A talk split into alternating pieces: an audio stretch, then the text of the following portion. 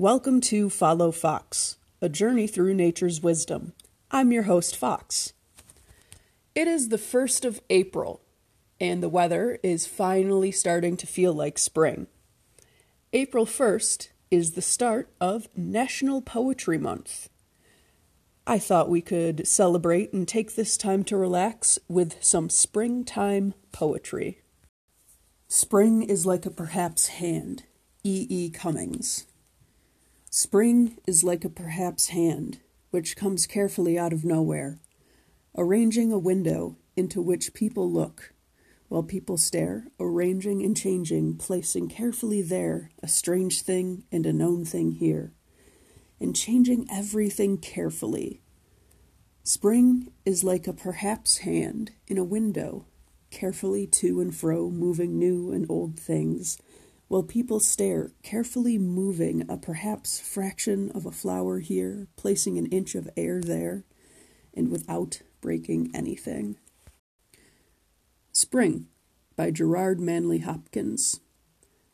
Nothing is so beautiful as spring, when weeds and wheels shoot long and lovely and lush.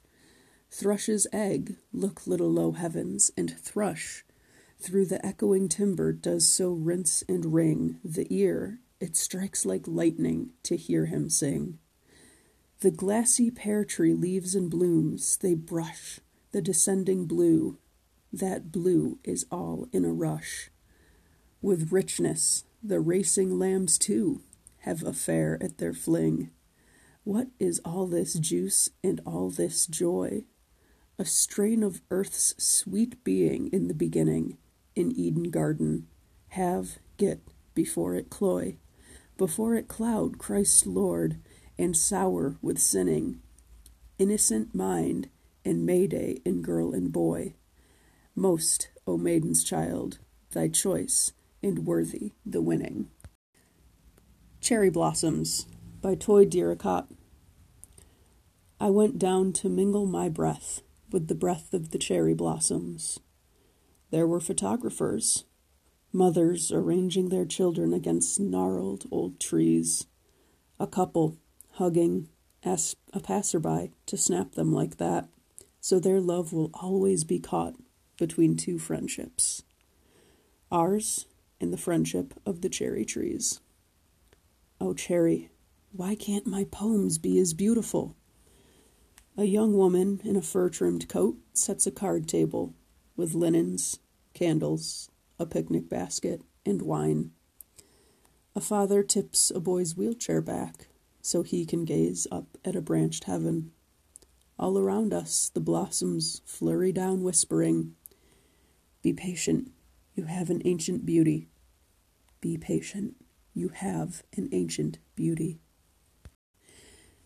The Enkindled Spring by D. H. Lawrence.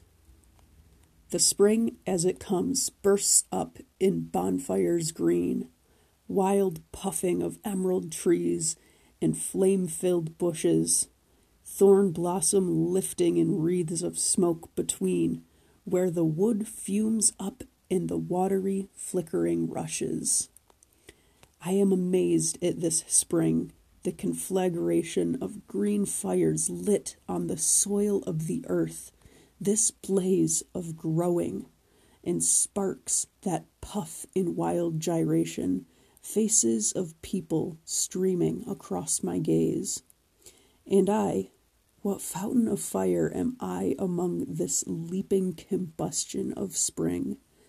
My spirit is tossed about like a shadow buffeted in the throng of flames, a shadow that's gone astray and is lost. Spring in New Hampshire by Claude McKay. Too green, the springing April grass, too blue, the silvered speckled sky, for me to linger here, alas, while happy winds go laughing by, wasting the golden hours indoors, washing windows and scrubbing floors.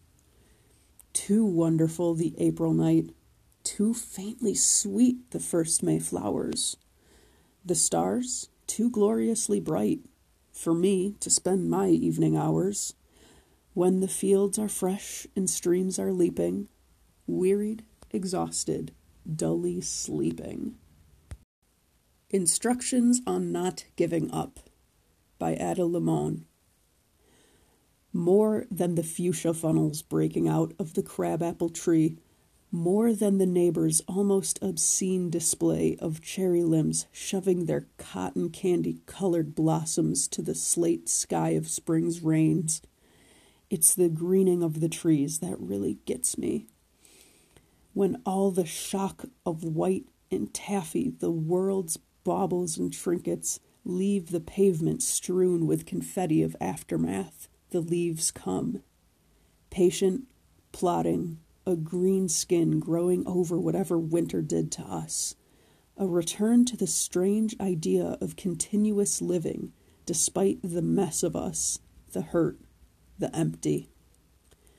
Fine then, I'll take it, the tree seems to say, a new slick leaf unfurling like a fist to an open palm. I'll take it all.